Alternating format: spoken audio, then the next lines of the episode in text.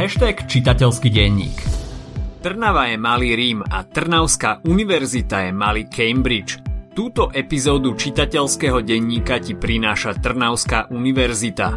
Ide o univerzitu s rodinnou atmosférou v jednom z najkrajších slovenských miest s bohatou kultúrou. Študovať tu môžeš na pedagogickej, právnickej, filozofickej, teologickej fakulte a tiež na fakulte zdravotníctva a sociálnej práce. Študentom Trnavská univerzita poskytuje veľa zahraničných pobytov, ale aj športových aktivít, či už ide o florbal, futsal alebo lezenie. Aj pri nich môžu vzniknúť hlboké priateľstvá, ktoré ťa budú sprevádzať celý život.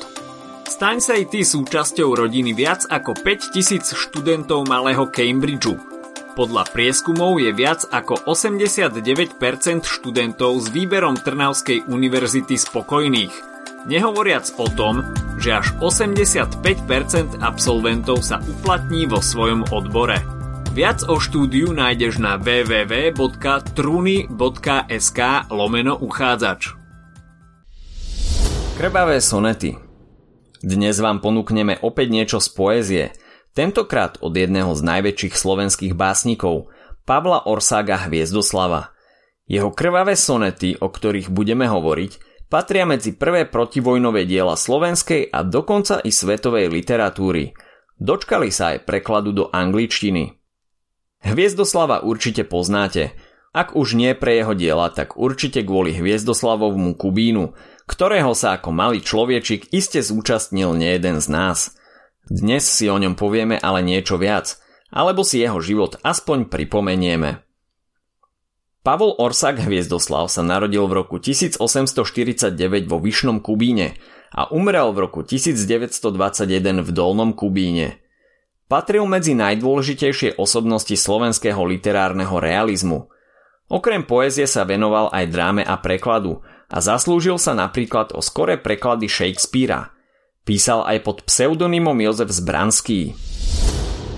Narodil sa v zemianskej rodine, jeho otec bol rolník a garbiar. Základné vzdelanie získal na ľudovej škole vo Vyšnom Kubíne. Ďalej študoval na gymnáziu v Miškovci a v Kežmarku. V Miškovci začal písať prvé básne, ale po maďarsky, keďže išlo aj o maďarské gymnázium. Neskôr prestúpil na gymnázium v Kežmarku, kde sa zmenilo jeho národné cítenie a Hviezdoslav začal tvoriť v Slovenčine. Svoje prvé diela publikoval pod pseudonymom Jozef Zbranský, Neskôr sa však rozhodol pre meno Hviezdoslav. V roku 1870 nastúpil na právnickú akadémiu v Prešove. Úspešne zložil právnickú skúšku a otvoril si kanceláriu v námestove.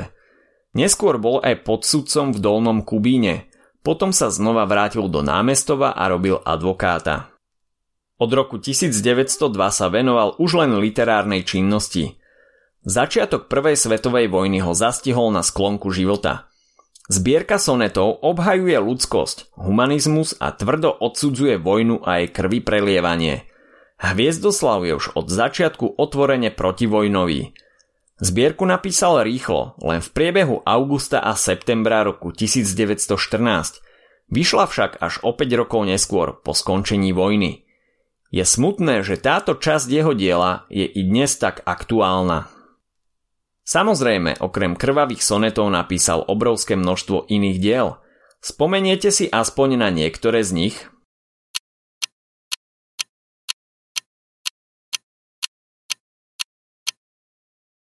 Napríklad Hajníková žena, Letorosty, Ežo Volkolínsky, Zuzanka Hraškovie, Herodes a Herodias. My si teraz povieme viac o krvavých sonetoch. Celé dielo tvorí 32 sonetov – na zopakovanie sonet má 14 veršov, ktoré sú v Hviezdoslavovom prípade usporiadané do troch strof. Dve majú 4 verše a posledná 6. Hviezdoslav vo svojich sonetoch ostro odsudzuje nezmyselnosť vojny a zabíjania. Apeluje na práva celého ľudstva, na život a slobodu. Hoci sa vojny priamo nezúčastnil, keďže mal už 65 rokov, trápilo ho utrpenie, ktoré videl všade okolo seba – Nezmyselné zabíjanie, ničenie miest, kultúrnych pamiatok, ničenie sveta a všetkého, čo sme ako ľudská civilizácia vybudovali. V diele sa nachádza mnoho kultúrnych odkazov. Spomína napríklad bajného Leviatana, strašné monštrum požierajúce všetko živé, ku ktorému prirovnáva vojnu. Odsudzuje ľudí, ktorí tvrdia, že vojna je boží trest. Hviezdoslav totiž neverí, že Boh by sa dopustil toľkej krutosti. Za príčinu vojny označil ľudské sebectvo, aroganciu a panovačnosť. Zamýšľa sa aj nad slovanstvom a miestom Slovanov vo svete po vojne – Nesúhlasí s Puškinom a jeho myšlienkou, že všetky slovanské národy by sa mali zjednotiť pod Ruskom. Zdôrazňuje právo každého národa na seba určenie a vlastnú identitu. Nie všetky básne v zbierke sú však také pochmúrne ako väčšina zbierky.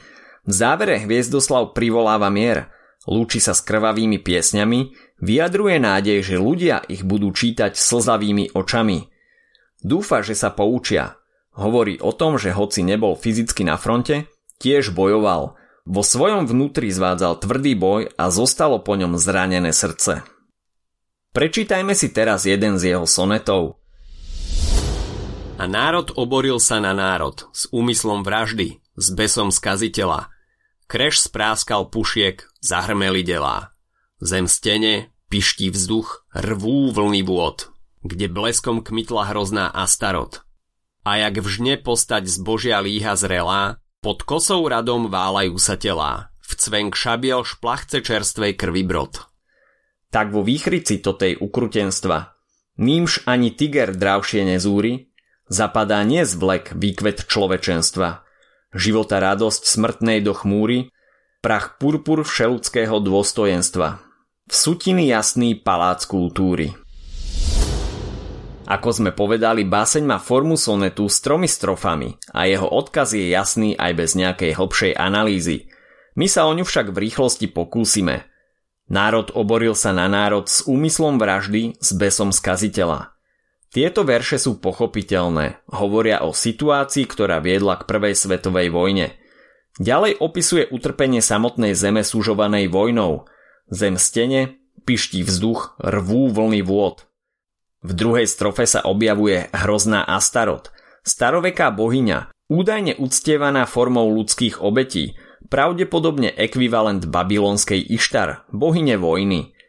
Nasledujúce verše opisujú zabíjanie jatky vojny, ktoré prirovnáva k žatve, ale k strašnej krvavej žatve. A jak vžne postať z Božia líha zrelá, pod kosou radom válajú sa telá. V cvenk šabiel šplachce čerstvej krvi brod poslednom 6 verší Hviezdoslav hovorí o zhubnom dopade vojny na ľudstvo ako také. Radosť zo života zmizne, spolu s ňou i ľudská dôstojnosť a palác kultúry. Všetko to, čo sme krvopotne vybudovali, sa zmení na prach a sutiny. Hviezdoslavové krvavé sonety vyšli aj v anglickom preklade pod názvom The Bloody Sonnets a vrelo vám ho odporúčame. Ak sa ti dnešný podcast páčil, nezabudni si vypočuť aj ďalšie epizódy z Kultegu alebo našej série Hashtag čitateľský denník. V nej sme spracovali tri desiatky diel, ktoré by si mal poznať. Potešíme sa, ak nás ohodnotíš na Apple Podcasts, napíšeš komentár na YouTube alebo dáš odber na Spotify, aby ti nič neuniklo. A nezabudni o nás povedať kamošom. Počujeme sa pri ďalšej časti z Kultegu.